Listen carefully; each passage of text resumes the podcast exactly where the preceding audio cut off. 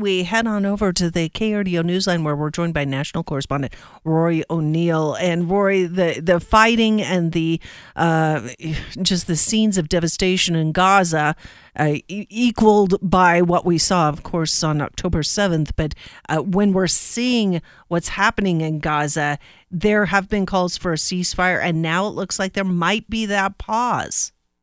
Yeah, a pause. And, you know, a, a, ceasefire, I guess, means that both sides agree to stop fighting. A pause is something that one side or the other could do unilaterally. So Israel says it will pause daily attacks for at least four hours a day. Today, it's six hour breaks uh, to give more time for people in Gaza from northern Gaza to move south uh, to that part of the territory because uh, Israel's fighting is focused in the northern part, and they want to give the innocent civilians a pathway to safety.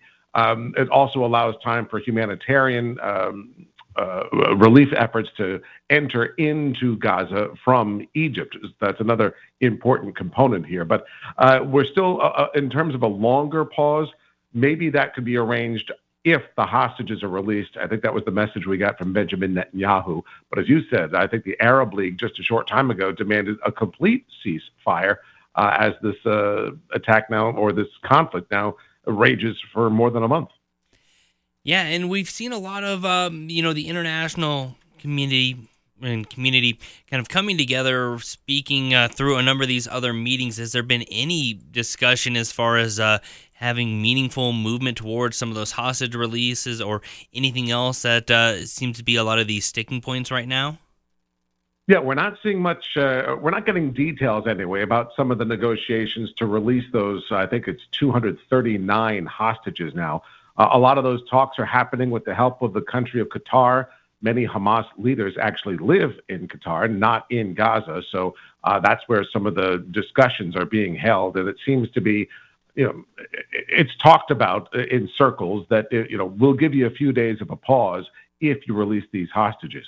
Uh, it seems like there are almost two kinds of pauses these short daily ones, and then perhaps a longer one would be dependent uh, on the release of hostages. But Israel's sense of safety has been so shattered by the attacks, and, and, and they feel the only way to regain it is to crush Hamas. But Hamas is so embedded with the civilian uh, population there in Gaza. Right, and that's the real challenge. Uh, it, look, to be clear, Israel m- remains committed to its goal of eliminating Hamas once and for all.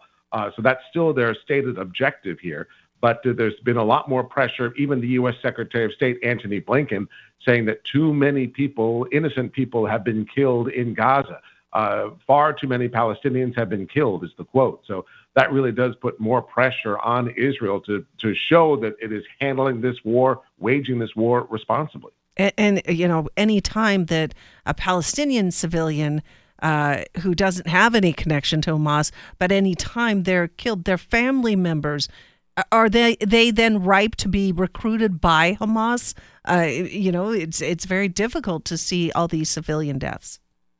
Well, right, and you know how how much uh, is Israel creating the next generation of Hamas by carrying out these attacks? Right, I mean their goal is to eliminate them, but uh, a lot of this death and destruction will only create more of them. So it's uh, again that's that difficult balancing act. All right, Rory O'Neill uh, reporting from uh, the tense and uh, violent situation from Gaza and Israel. Thank you. Thanks. We'll talk to you soon.